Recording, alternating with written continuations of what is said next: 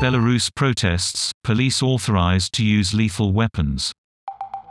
A top official says police can open fire on violent radicals protesting against the government.